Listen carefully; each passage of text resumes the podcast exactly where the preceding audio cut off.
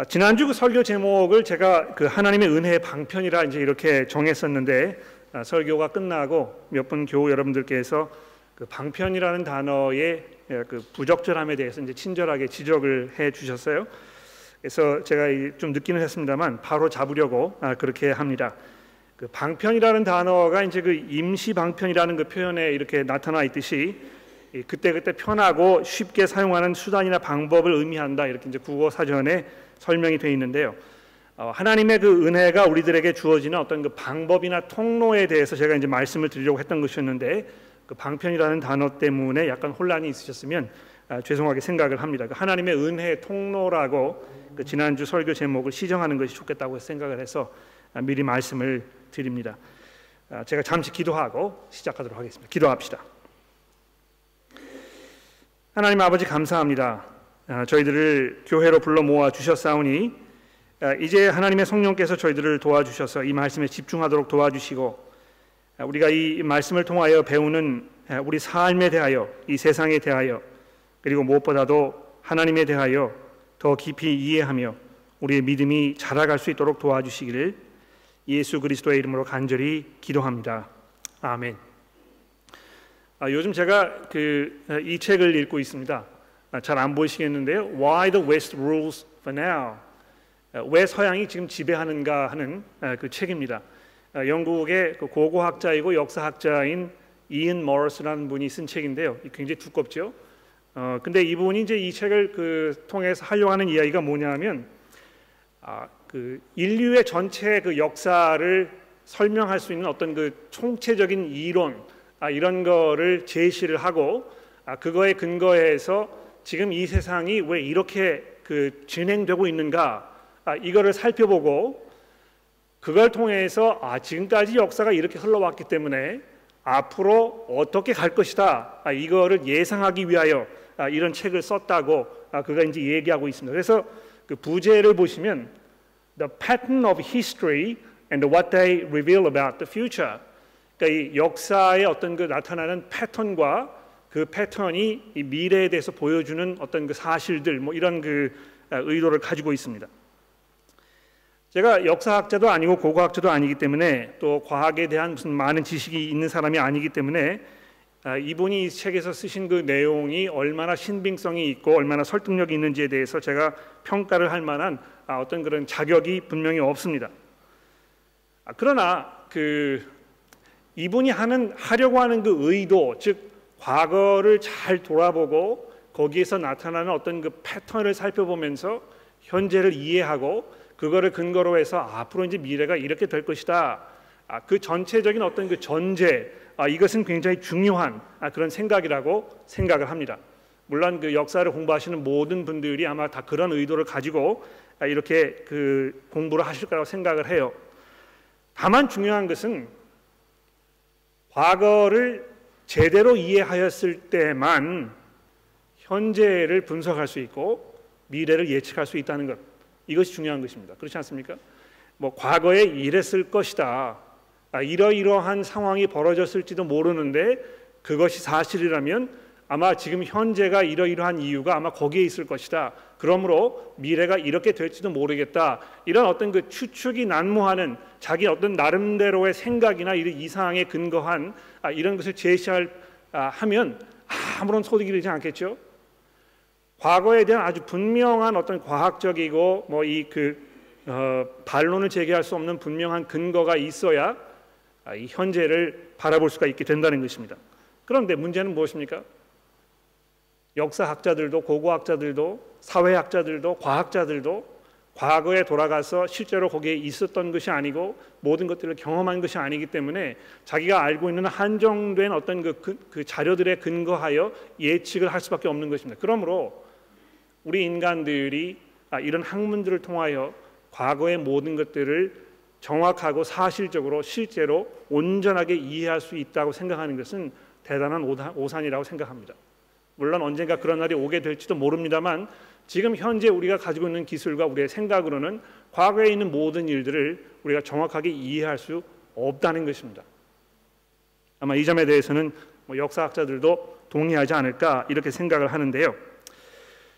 아, 제가 왜 이 말씀을 드리느냐 하면 우리 그리스도인들에게는 역사학자들의 주장이나 사회학자들의 생각이나 과학자들의 연구 이거에 근거하지 아니한 하나님께서 설명하시는 이 세상 역사의 흐름에 대한 아주 분명한 설명이 있다는 것입니다. 어, 하나님께서 이 천지를 창조하셨고 그분이 세상을 주관하고 계신다면 그분께서 우리에게 설명하시는 이 역사의 흐름 정말 무엇이 이 인간의 역사에서 중요한 것인가 우리가 어디를 봐야 되겠는가 아, 이런 것을 살펴보는 것이 굉장히 중요한 것입니다. 그렇게 해야 우리가 지금 우리 현재를 이해할 수 있고 그렇게 해야 아 이제 장차 이 무슨 일이 벌어질 것이구나 이것에 대한 확신을 가질 수 있기 때문에 그렇다는 것입니다. 여러분 기억나시는지 모르겠습니다. 우리가 이 요한계시록을 아, 시작을 할 때 맨 앞장에 있는 1장에 보시면 아, 예수께서 사도 요한에게 이 예, 비전들을 보여주시면서 이제 곧 일어날 일들을 내가 너에게 보여줌으로 인하여 장차 어떤 일들이 벌어지게 될지 내가 알게 하려 하는 것이다. 이렇게 설명하셨단 말입니다. 요한계시록이 바로 그런 책이거든요. 지금 이 세상에 일어나고 있는 그 일들, 현재의 상황들, 아, 이런 것들을 과학적인 측면에서, 뭐 고고학적인 측면에서, 역사적인 측면에서 이렇게 설명하지 아니하고 하나님께서 보시는 대로 우리에게 설명해 주고 있다는 것입니다. 이거를 잘 듣고 또 이 우리 살고 있는 이 현실에 비추어 보았을 때 우리가 비로소 아 이것이 이러이러한 이유 때문에 우리 살고 있는 세상이 이렇게 되는 것이구나. 그렇기 때문에 앞으로 어떤 일이 벌어질 것이구나. 이런 것에 대한 아주 분명한 확신을 가질 수 있게 된다는 것입니다. 어, 왜 이것이 중요하겠습니까? 우리가 앞으로 무엇을 기대할 수 있을까? 지금 이 현재 삶이 왜 이런가? 이것에 대한 분명한 대답이 있으면 그것이 우리 삶의 희망과 용기를 가져다 줍니다. 그렇지 않습니까? 아, 우리의 삶이 그저 어, 지 멋대로 어떤 우연의 연, 연속에 의해서 아, 막 이렇게 벌어지는 그런 일이 아니고 하나님께서 의도하신 대로 하나님께서 정하신 방법으로 이렇게 진행되고 나아가고 있다는 것을 우리가 확신할 수 있다면 우리가 좀 어려운 일을 당하더라도 우리가 좀그 아, 아, 우리 기대하지 않았던 대로 일이 진행 잠시 동안 이루어진다고 하더라도 우리가 소망을 잃지 않을 수 있다는 것입니다. 그런 면에서 우리가 이 요한계시록의 말씀을 다시 살펴보는 이 작업은 굉장히 중요한 작업이 아닐까 자 이렇게 생각을 합니다. 자 그러면 아, 오늘 본문 말씀인 12장과 13장에서 하나님께서 어떻게 우리 역사를 설명하고 계시는지 이제 잠시 한번 살펴보도록 합시다. 여기 보시게 되면 하나님께서 이 세 명의 중요한 등장 인물들을 사용하셔서 아, 우리에게 이 온 세상의 역사를 설명을 하고 계십니다. 이 본문의 내용을 이렇게 자세히 살펴보기 이전에 이제 한 가지 말씀드릴 게 있는 게 뭐냐면 이 요한계시록이라는 이 책이 아, 굉장히 독특한 책이에요, 그렇죠? 아, 이건 이제 뭐 신학자들은 이게 이제 그 묵시론이라 이런 그 묵시론적인 장르로 되어 있다 이제 이렇게 이야기를 하는데 여러분 그 모든 문학 작품들이 나름대로의 장르가 있잖아요. 뭐 시도 있고 산문도 있고 무슨 뭐아뭐 아, 뭐 연구문도 있고 뭐 여러 가지 그 다양한 장르가 있습니다. 근데 그 중에 하나가 이 묵시론이라는 장르인데요. 아, 이 묵시론은 기본적으로 어떤 한 가지 사실을 그냥 그 사실 그대로 이렇게 설명하지 아니하고 이것을 어떤 상징적인 것을 사용해서 우리에게 전달해 주려고 합니다. 그러니까 이제 잠시 후에 보겠습니다만 아, 사탄을 얘기할 때 그냥 사탄이라 이렇게 얘기하지 아니하고 이것을 아, 더 다른 방법으로 더 아, 그 우리 눈에 확 들어오게 아 이것이 이런 것이구나 하는 것을 이해할 수 있도록 어떤 그 특별한 방법을 사용하여 우리에게 설명해주고 있다는 것입니다. 아, 그래서 이제 여기 뭐 이 본문 읽으실 때 여러분 아, 이미 확인하셨겠습니다만 굉장히 기괴하고 좀 아, 정상적이지 않은 것처럼 보이는 그 여러 가지 내용들이 여기 담겨 있는데요. 이것이 의도적으로 우리가 알아야 할 일들에 대해서 이것을 선명하게 아주 분명하게 우리에게 알려주기 위하여 이 특별히 어, 특별한 그 장치 방법 이것을 지금 사용하고 있다는 것입니다. 그게 첫 번째가 되겠고 두 번째 중요한 것은 요한계시록이 아, 구약 성경과 굉장히 밀접한 관련, 관계가 있습니다. 그러니까 여러분이 이 성경 이 요한계시록 이렇게 쭉 읽어 나가실 때, 야 이게 좀 이상하다, 이게 잘 이해가 안 된다 이런 부분에 오시면 10중 8구는 그것이 구약의 어떤 부분을 지금 인용하고 있는 것이기 때문에 그렇습니다. 아, 여러분 그 어, 사용하시는 성경에 그 관주 성경이라는 게 있죠, 그렇죠? 혹시 이 자리에서 관주 성경을 가지고 계시는 분 계시면 손을 좀 들어보시겠습니까? 아, 몇분 안 계시는군요. 안타까운 일입니다. 여러분 그 관주 성경이라는 것은요. 우리가 성경을 쭉 읽어 나가다 보면 아, 이 부분이 지금 어, 성경의 다른 어떤 부분과 연관되어 있는지 성경의 어떤 다른 부분을 인용하고 있는지 또 다른 성경의 부분을 등장하는 아이디어를 보충 설명하고 있는지 이런 것들을 아주 자세하게 그 오랜 세월 동안 이 기독교인들이 그 쌓아놓은 그 다타베이스입니다. 아, 그것은 이제 성경에다가 이렇게 중간에다가 딱 정리를 해놓은 아, 그런 성경이 있는데 아, 여러분 그거 사용하시면 아마 성경 읽으시는데 굉장히 많이 도움될 거예요. 요즘에는 뭐 이 그 스마트폰이 있어가지고 스마트폰에 이제 성경을 가지고 다니시면 거기에 이제 관주가 다 들어가 있습니다. 그러니까 성경 쭉 읽으시다 보면은 조그만 어떤 그 글자들이 이렇게 등장하는 경우가 있는데 그걸 딱 눌러 보시면 아 이게 뭐 그 구약의 어느 부분과 연관되어 있구나 아, 이런 거를 여러분 쉽게 이해를 하실 수가 있다는 것입니다. 제가 그걸 사용하시도록 적극 권해드립니다. 자, 그 두 가지를 근거로 해서 이 세 명의 주요 등장 인물들을 조금 살펴보도록 하죠. 자, 맨 처음에 이 12장에 보시면 이 큰 붉은 용이라 하는 그 존재가 이제 등장을 합니다. 이 붉은 용이 누구인가? 아, 굉장히 어렵지 않아요. 그렇죠? 왜냐하면 그 3절 말씀에 보시면 이 붉은 용이 누구인지 우리에게 자세하게 설명이 되어 있습니다. 누구입니까? 사탄이라는 것입니다. 그렇죠? 아, 이 구절 말씀해 보십시오. 큰 용이 내쫓기니 옛 뱀, 곧 마귀라고도 하고 사탄이라고도 하며 그렇죠? 별로 뭐 이렇게 어려운 게 어려운 게 아닙니다. 근데 왜 사탄이라는 존재를 그냥 사탄이라 이렇게 얘기하지 아니하고 붉은 용이라 이렇게 얘기했을까? 아, 용 하면 뭐 벌써 좀 흉측하고 두렵고 아, 기괴하고 그런 존재가 아니겠습니까? 아, 그런데 공교롭게도요 성경이 이 용 또는 뱀 아, 이러한 존재를 자꾸 여러 번 사용하여 어떤 그 사탄의 존재에 대해서 얘기하고 있다는 것입니다. 그렇죠? 아, 그래서 아, 첫 번째로 이제 중요한 것은 여기 이제 그 붉은 용이 등장을 하는데 이 용을 보시게 되면 4절에 어떻게 되어 있습니까? 그 꼬리가 하늘 별 3분의 1을 끌어다가 땅에 던지더라 이렇게 설명이 되어 있죠. 굉장히 뭐그 있는 파워풀한 그런 존재인 것처럼 우리에게 설명이 되고 있습니다. 자, 두 번째 등장 인물은 누구입니까?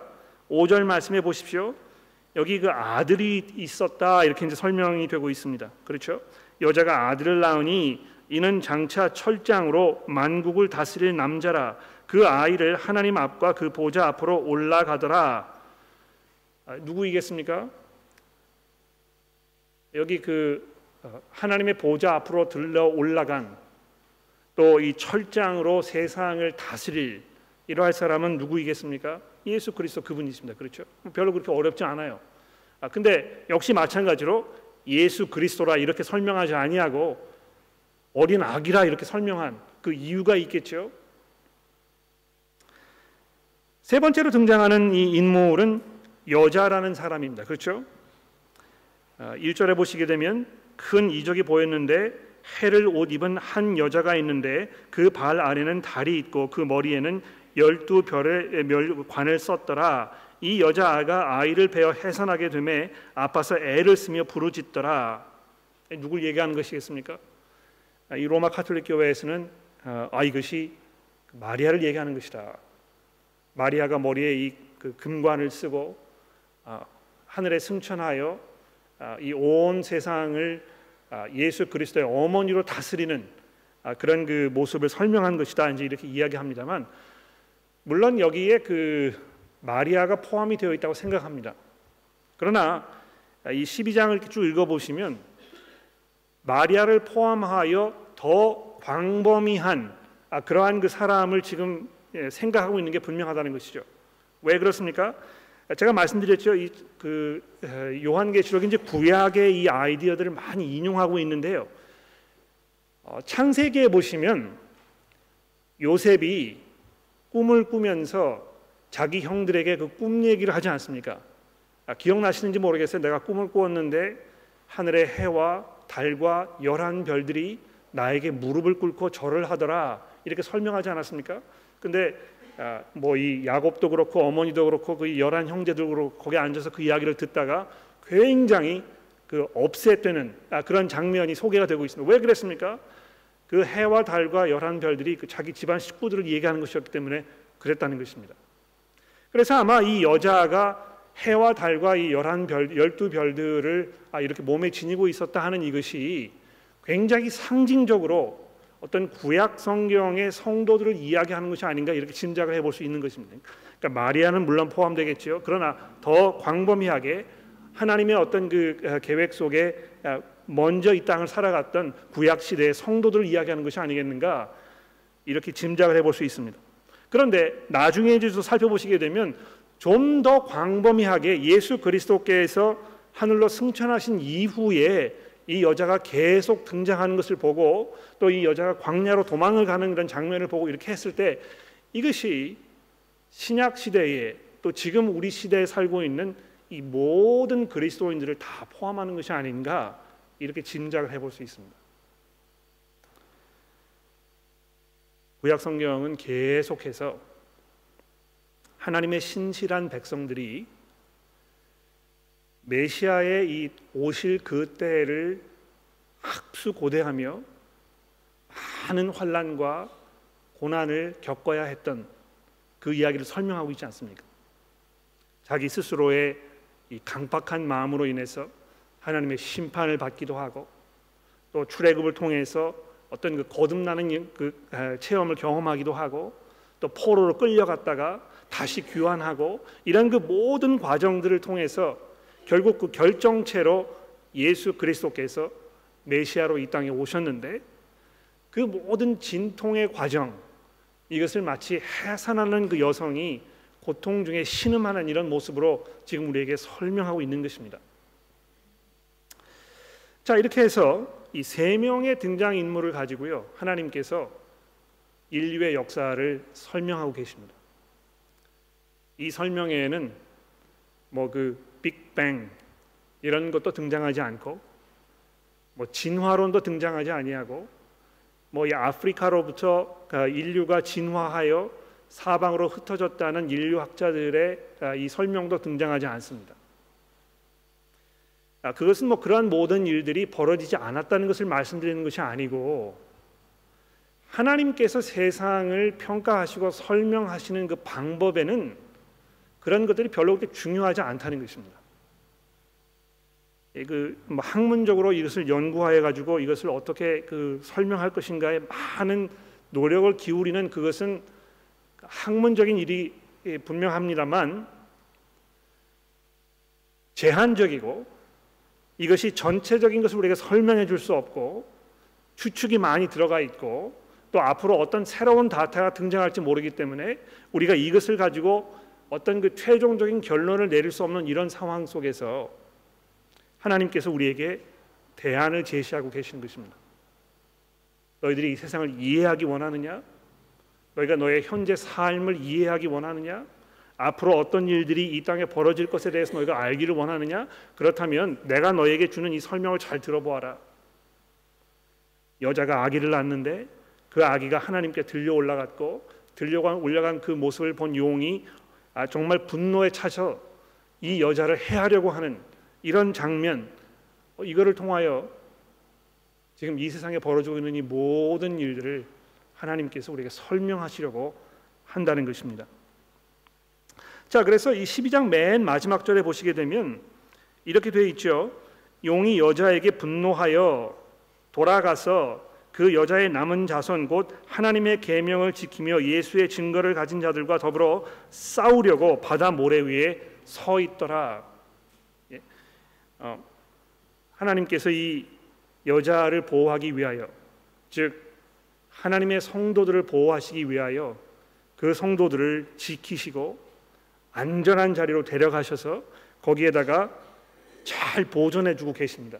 여기 이제 그 보시게 되면은 1260일이라 아, 하는 그, 그 숫자가 이제 등장을 하는데요. 빨리 여러분 계산해 보시면 이게 몇 년 몇 개월이겠습니까? 3년 6개월입니다. 그렇죠? 3년 아, 6개월이 왜 중요하겠습니까? 성경에 7이라는 단어가 등장하잖아요. 그렇죠? 요한계시록에 이제 7이라는 단어가 여러 번 등장하는데 이 7이라는 그 번호는 굉장히 상징적인 번호입니다. 7은 완전한 숫자란 말입니다. 그렇죠? 그래서 3년 반이라고 하면 이 완전한 숫자에 미치지 못하는 딱 절반 예? 한정된 아주 짧은 이런 그 기간을 말하는 것입니다. 어, 사탄이 이 여자를 공격하기 위하여 이를 갈고 있을 때에 하나님께서 그 여자를 3년 반 동안 지키시고 보존하시면서 안전하게 아, 인도하고 계신다는 그 내용이 여러분과 저에게 큰 힘과 위로를 가져다 줍니다. 여러분 그렇지 않습니까? 세상이 얼마나 흉흉한지 모릅니다. 얼마나 끔찍한 일들이 벌어지는지 모릅니다. 더군다나 이 세상에서 그리스도인으로 살아간다는 그것이 점점 점점 어렵게 느껴집니다. 특히 점점 서구화 되어가는 이 사회 속에서는요, 이 반기독교적인 그런 생각과 주장과 사회의 흐름들이 우리의 삶을 점점 점점 어렵게 하잖아요. 그러한 상황 속에서 우리가 위기 의식을 느끼고 야 이거 이러다가 우리가 다 망해버리는 것이 아닌가 이 시간이 지나면 결국은 이 기독교라는 것이 힘을 잃고 아, 이, 이 세상에서 멸, 멸망되어 버릴 것이 아닌가 이런 염려가 아마 있으실지도 모르겠습니다. 더 나가서 내가 지금 현재 그리스도인으로 살면서 내가 끝까지 잘 갈 수 있을까 이런 것에 대한 어떤 그 회의가 드실 아, 그런 그 상황이 있으신지도 모르겠습니다. 그러나 하나님께서 이 여자를 즉 하나님의 그 신실한 백성들을 자기 품에 품으시고 그들을 안전하게 인도하시고 보호하고 계신다는 이 약속을 우리가 12장에서 보게 됩니다. 자, 그런데 사탄이 어, 이 아이의 탄생을 막으려고 하다가 자기의 뜻을 이루지 못하니까 이 여자를 쫓아서 그 여자를 핍박하기 위하여 아, 쫓아갔는데 쫓아가서 어떻게 했습니까? 12장 아, 맨 마지막 절에 보시게 되면 하나님의 계명을 지키며 예수의 증거를 가진 자들과 더불어 싸우려고 전쟁을 벌이려고 지금 이 일을 갈고 있는 이런 상황에 대해서 설명하고 있습니다. 그래서 하나님께서 이 그리스도인들의 삶을 그리스도인들의 역사를 어떻게 설명하십니까? 전쟁사로 설명하고 계신 것입니다. 아, 이 전쟁이 어떤 전쟁인가 아, 이런 질문을 우리가 해봐야 되겠죠. 아, 여러분 그 12장 7절 말씀해 보시면 하늘에 전쟁이 있었는데 미가엘과 그 사자들과 용과 더불어 싸울 때 용과 그의 사자들도 싸우나 여기서 이기지 못하여 다시 하늘에 그들이 있을 곳을 얻지 못한지라 큰 용이 내쫓기니 옛 뱀 곧 마귀라고도 하고 사탄이라고도 하며 온 천하를 꿰는 자라. 그가 땅으로 내쫓기니 그의 사자들도 그와 함께 내쫓기니라. 내가 또 들으니 하늘에 큰 음성이 있어 이르되 우리 주 하나님의 구원과 능력과 나라와 또 그 그리스도의 권세가 나타났으니 우리 형제들을 참소하던 자 곧 우리 하나님 앞에서 밤낮 참소하던 자들과 쫓겨났고 또 우리 형제들이 어린 양의 피와 자기를 증언하는 말씀으로 그를 이겼으니 그들은 죽기까지 자기들의 생명을 아끼지 아니하였도다. 그러므로 하늘과 그 가운데 거하는 자들은 즐거워하라. 그러나 땅과 바다는 화 있을진저 이 마귀가 자기의 때가 얼마나 남지 않은 줄을 알므로 크게 분내어 너희에게 내려갔음이니라. 이 전쟁에 대해서 두 가지 중요한 사실을 얘기하고 있습니다. 뭡니까? 첫째로 이미 전쟁이 끝났다는 것입니다. 그렇죠? 어, 하늘에 큰 전쟁이 있었는데 이 사탄이 이 전쟁에서 패하고 이 땅으로 쫓겨났다고 이렇게 얘기합니다. 그러니까 언제 이런 전쟁이 일어났을까요? 언제 사탄이 하늘로부터 쫓겨나서 이 땅에 내팽개쳐졌겠습니까? 언제 사탄이 자기의 그 모든 힘을 잃고 이제 이 아, 무섭게 보이지만 사실은 별 볼 일 없는 그런 용의 모습으로 이 땅에 지금 존재하고 있겠습니까? 어, 어떤 면에서 그 어떤 시기였나 어떤 사건을 얘기하는 것인가 이것을 딱 집어 얘기하기가 약간 곤란합니다. 아마 제 짐작에는 의도적으로 이것을 약간 이렇게 혼란스럽게 이런 것일지도 모르겠다. 저 사건을 이야기하는 것일지도 모르겠다. 아, 이렇게 얘기한 것 같아요. 이것이 뭐 이 천지가 창조되기 이전에 아담과 하와가 에덴 동산에 들어가기 이전에 벌어진 어떤 그 하늘에서의 일을 얘기하는 것인가? 아니면 예수께서 재림하셨을 때 벌어질 그 마지막 사건을 얘기하는 것인가? 뭐 이런 여러 가지 추측들이 있을 수 있습니다. 제 생각에는 이것이 예수 그리스도의 십자가 사건을 얘기하는 것이라고 생각합니다. 그리스도께서 십자가 위에서 자기의 목숨을 내어 주셨을 때 그래서 이 휘장이 갈라지고 모든 사람들이 하나님께로부터 용서를 받을 수 있는 그런 그 여건이 마련되었을 때에 바로 그때 사탄이 자기의 힘을 다 잃고 하나님의 백성들을 아, 이제 그 내어 놓아야 하는 그런 형편 속에 들어가게 되었다는 것입니다. 그 첫 번째 이 전쟁에 대한 어떤 그 설명이고요. 그러나 두 번째로 그러한 사탄이 이렇게 그 무장 해제가 된 사탄이 자기의 이 처량한 형편을 보고 어떻게 하고 있다고요? 더 화가 끌어올라서 자기의 형편이 너무 처량해서 이 복수를 하려고 칼을 갈고 있는 것 같은 그런 상황을 설명하고 있다는 것입니다. 지금 여러분과 제가요, 바로 그 시기에 지금 살고 있는 것입니다. 어, 제가 기억나는데요. 초등학교 때 그 학교에서 이제 그 축구 시합을 했었습니다. 제가 지금도 그 사건을 기억하는 그 이유가 있는데요. 아, 우리 그 팀이 너무 너무 잘해가지고 스코어는 잘 기억이 나지 않습니다만 뭐 한 11대 0 정도 된 것 같아요. 네? 저도 몇 골 넣었습니다. 근데 그 경기가 이제 끝날 시간이 거의 다 돼 가니까 상대방 선수 그 제 친구들이 자꾸 지고, 지고 있는 게 너무 화가 나가지고 분해서 공을 차지 않고 우리 편 그 친구들을 차기 시작한 것입니다. 그러니까 충분히 이해가 되시죠? 그렇지 않습니까?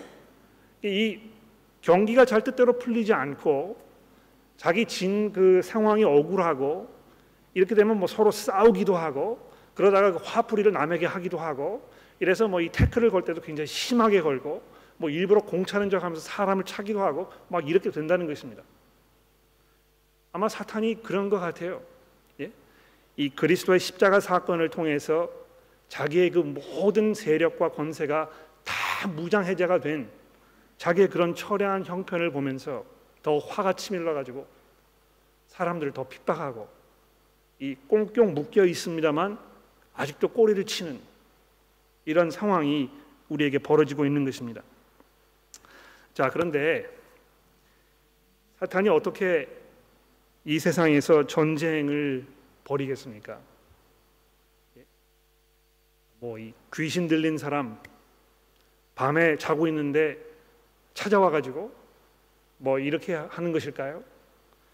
13장을 아, 보시게 되면 이 사탄이 어떻게 하나님의 백성들과 지금 전쟁을 벌이려고 하는지 그 방법을 지금 설명하고 있습니다. 여기 보시게 되면 아, 그두 가지 추가 등장 인물 등장 인물을 설명하면서 이 사탄의 전쟁 방법에 대해 우리에게 얘기하고 있는데요. 두 짐승이 등장하였다. 아, 또는 그 용이 이 두 짐승을 보내었다. 이제 이렇게 얘기하고 있습니다. 아, 첫 번째 짐승을 볼까요? 2절 말씀해 보십시오. 내가 본 짐승은 표범과 같고 그 발은 곰발과 같고 그 입은 사자의 입 같은데 용이 자기의 능력과 보좌와 큰 권세를 그에게 주었더라.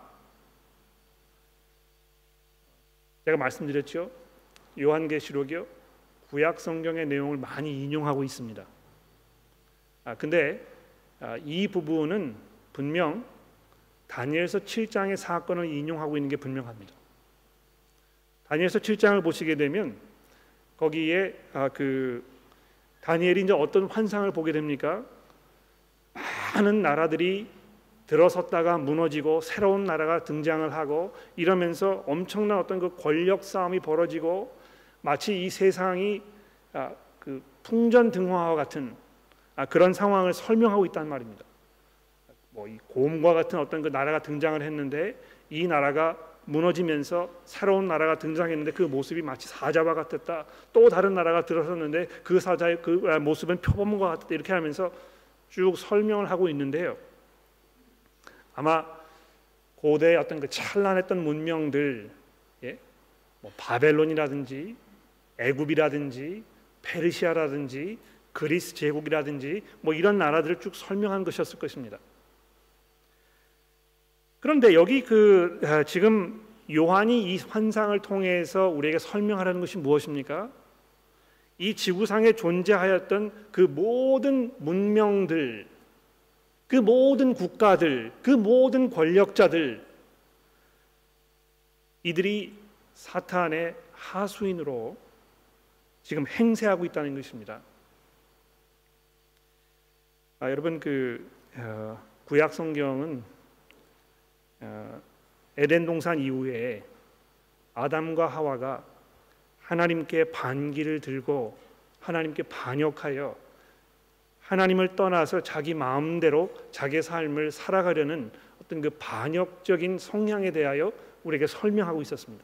그런데 그것이 바벨탑 사건을 통해서 우리에게 어떻게 주어지고 있습니까? 이게 그냥 아담과 하와만의 얘기가 아니고 거기에 살던 모든 사람들이 그때 존재하던 인류가 자기의 힘을 합하여 하나님께로부터 이 집단 독립 선언을 하고 이제 우리가 우리 스스로의 힘으로 하늘에 올라가 보자 하는 이런 그 모습을 지금 그리고 있다는 것입니다. 그런데 그러한 모든 성향이요 구약 성경에서 계속해서 반복해서 등장하지 않습니까?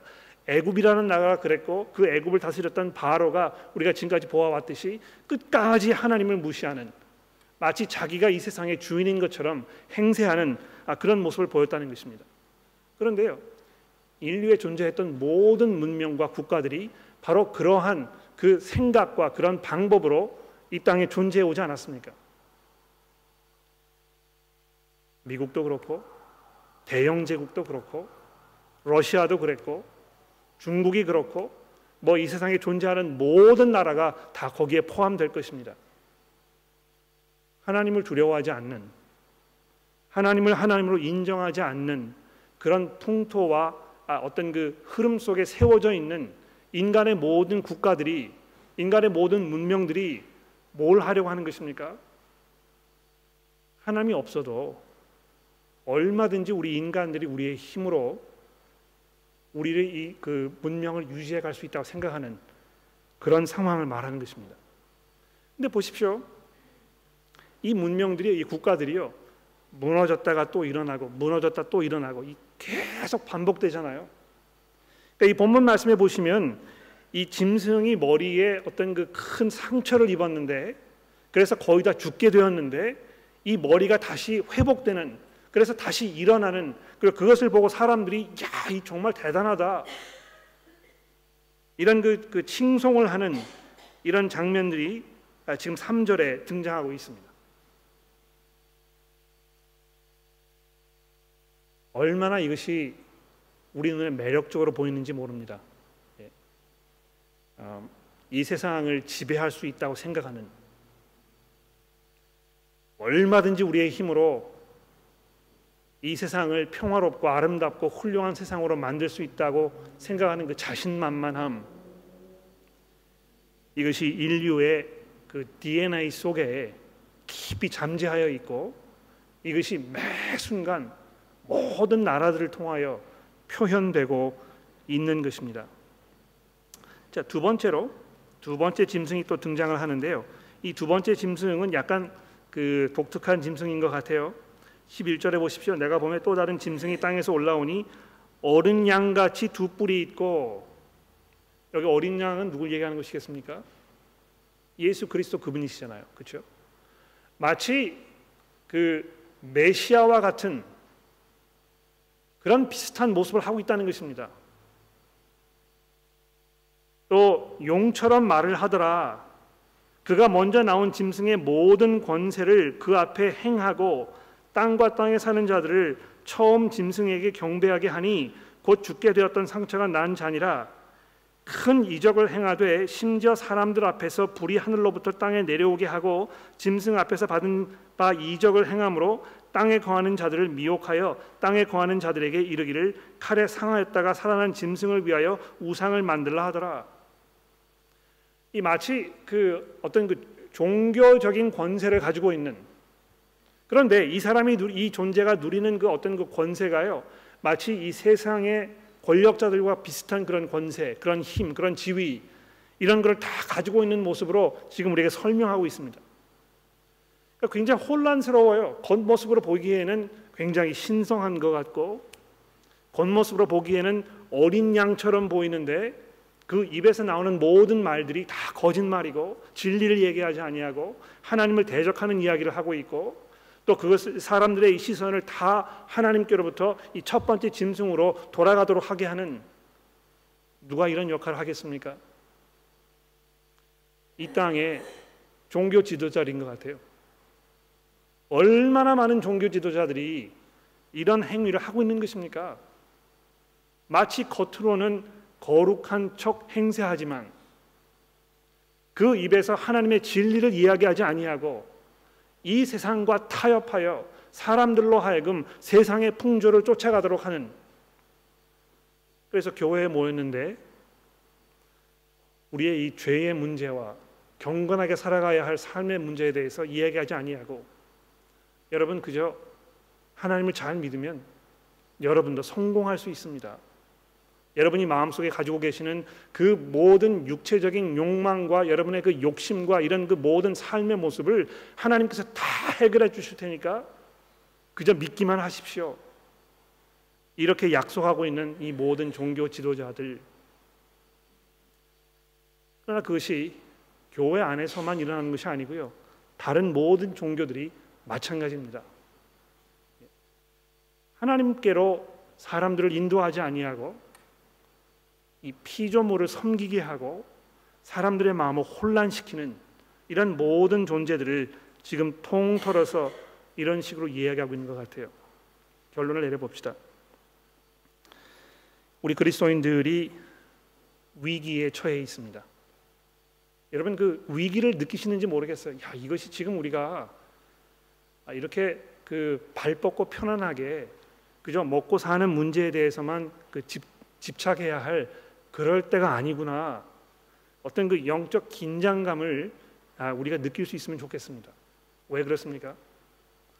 사탄이 하나님의 성도들을 집어 삼키려고 미혹하려고 혼란에 빠뜨리려고 계속해서 이 공작을 벌이고 있기 때문에 그런 것입니다.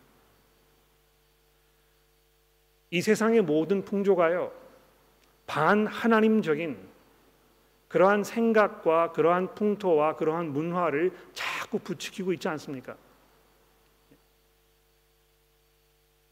하나님께서 정해 놓으신 결혼 제도를 무너뜨리고 하나님께서 마련해 놓으신 어떤 그 성 정체성을 무너뜨리고 하나님께서 마련해 놓으신 남자와 여자의 역할에 대해서 다 무너뜨려 버리는 생명을 중요시 여기기보다는 어떤 경제적 이익을 위하여 낙태라든지 안락사라든지 이런 거를 계속해서 부추기는 이런 모든 사회의 풍토가 점점 점점 우리 그리스도인들의 생각과 우리의 삶을 혼란스럽게 하는 것입니다.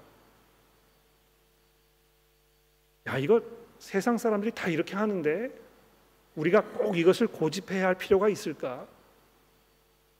아이 뭐그 아, 결혼하기 이전에 내가 좋아하는 사람이면 내가 이 사람과 잘 살 수 있는지 없는지 확인해 보기 위하여 혼전 동거를 하는 것이 뭐 그렇게 문제가 되겠는가? 다른 사람도 다 그렇게 하는데 내가 결혼하기 이전에 임신하여 이 아기를 내가 낳게 되면 내 부모님께 얼마나 누가 될까? 내가 얼마나 세상에 수치가 될까? 이런 상황이 벌어졌을 때 내가 이 아이를 낳아서 길러야 할까? 아니야. 낙태하면 되지. 이러한 모든 생각들이 우리 그리스도인들의 삶을 점점 점점 위기로 몰아가고 있다는 것입니다. 우리가 어떻게 이 전쟁을 치러야 하겠습니까? 우선 첫 번째로 그리스도의 편에 서야 할 것입니다. 그분께서 우리의 구세주이시고 우리의 모든 죄의 문제를 해결하셔서 우리로 하여금 거듭난 삶을 사는 하나님의 이 새로운 삶을 사는 그 존재들로 변화시키시는 그 분이시라는 것을 우리가 고백하며 그분을 우리 삶의 구주로 고백해야 할 것입니다. 내가 그분 편에 분명히 서 있다는 것, 그분께서 우리의 대장이시고 내가 그분을 섬기는 그의 종이라는 사실을 믿음으로 고백할 수 있는 이것이 이 전쟁을 치르는 첫 번째 단계일 것입니다. 여러분 그것이 이미 이루어지셨습니까? 여러분 여러분의 삶 속에 더 이상 내가 이 사탄을 따라가는 그의 권세 속에서 죄와 죽음의 이 멸망을 향한 아, 그런 삶의 방향을 내가 돌이켜야 되겠다 하는 분명한 마음의 결정이 있으셨습니까? 그 결정을 더 이상 뒤로 미루지 마십시오. 여러분이 계속해서 이 교회를 출석하고 계셨다면 아마 수도 없이 여러분이 이 결정을 내리는데 필요한 그 모든 정보들을 이미 다 공급 받으셨을 것입니다. 그러므로 그 결정을 미루지 마십시오. 두 번째로 우리가 어떻게 이 싸움을 살아야 되겠습니까? 적을 분명히 아는 것입니다. 사탄은 어떤 방법으로 우리 그리스도인들을 공격하고 있습니까? 계속해서 거짓말을 하는 것입니다. 예? 이 본문 말씀이 이 사탄에 대해서 계속 이렇게 얘기하잖아요. 예, 우리를 속이는 자, 계속해서 거짓을 이야기하여 하나님의 말씀을 신뢰하지 못하도록 하는 마치 에덴 동산에서 하와에게 이 선악과를 따먹는 것이 너에게 가장 좋은 삶의 선택이라고 이렇게 속삭였던 그 뱀의 그 이야기처럼 계속해서 하나님의 방법대로 살지 말고 내가 원하는 대로 살아. 얼마든지 그렇게 할 수 있어. 이렇게 유혹하는 그의 귀를 귀담아 그 말에 귀담아 듣지 말아야 하는 것입니다. 세 번째로 믿음으로 인내하는 것입니다. 아, 우리의 이 고통의 현실이 우리에게 현실입니다. 그리스도로 살아가는 것이 내적으로 외적으로 얼마나 어려운 일인지 모릅니다. 그러나 이 고난의 시간이 영원히 지속되지 않을 것입니다. 하나님께서 아, 때를 정해 놓으셨고 이 3년 반이라는 그 상징적인 숫자를 통해서 언젠가 이것이 종지부를 찍게 될 그 날이 오게 될 것이라는 것이죠. 그리스도께서 재림하실 것입니다. 그 날이 오게 되면 여러분과 제가 겪었던 이 모든 어려움과 고난과 이것들이 영광의 상처로 그날 찬란한 빛을 발하게 될 것입니다. 그러므로 인내합시다. 그러기 위하여 하나님께서 이 교회를 주신 것이거든요. 우리가 함께 모여서 서로를 돌아보고 격려하고 우리가 함께 이 길을 걸어갈 수 있도록 서로 세워주고 가르쳐주고 권면하고 때로 책망하고 위에서 기도하고 섬기고 사랑하는 이것이 이 교회의 사역의 근본 모습인 것입니다. 그러므로 여러분 아, 독립된 독자적인 신앙생활을 하지 마시고요. 교회에서 형제 자매들과 함께 믿음으로 함께 인내하는 우리 교회가 되기를 기도합니다. 기도하겠습니다. 하나님 아버지 감사합니다.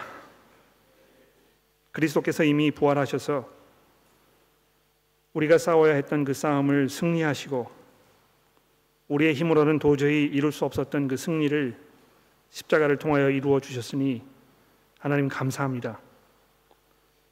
더 이상 저희가 사탄을 두려워하지 않아도 되고 그의 그 권세로부터 우리가 이미 해방되어 우리가 하나님의 성도로 살게 되었으니 주여 저들의 마음과 생각을 주의 말씀으로 다스려 주셔서 우리가 진리 가운데 굳건하게 서며 흔들리지 아니하며 우왕좌왕하지 아니하며 우리가 함께 교회로 서로를 돌아보고 섬기는 삶을 살 수 있도록 도와주시기를 우리 구주이신 예수 그리스도의 이름으로 간절히 기도합니다.